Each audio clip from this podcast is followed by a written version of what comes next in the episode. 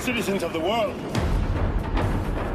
I'm here to change your life. In the new movie Wonder Woman, 1984, now in theaters and streaming on HBO Max, Diana Prince, aka Wonder Woman, returns to battle an evil unleashed by a mystical, magical artifact. The story opens 50 years after the previous film.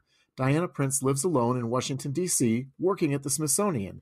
One day, a strange stone with Latin inscriptions arrives at work. Diana and the resident gemologist, Barbara Minerva, don't know what it is. But that mystery is soon revealed. The so called Dreamstone grants wishes. Diana's wish involves the return of her beloved Steve Trevor, who sacrificed his life to save others in the first film.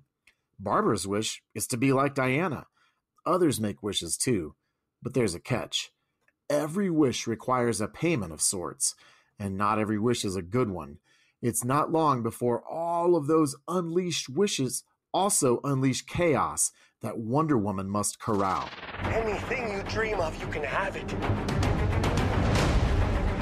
You look like you saw a ghost. Diana, look at you. It's like not one day has passed. As superhero flicks go, this one keeps things pretty clean. Intimacy between Diana and Steve is implied, not shown.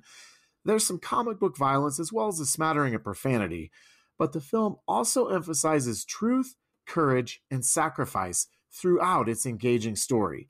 So we're giving Wonder Woman 1984 a 3.5 out of 5 for family friendliness. You can read the full review at pluggedin.com slash radio. I'm Adam Holz for Focus on the Family's Plugged In Movie Review.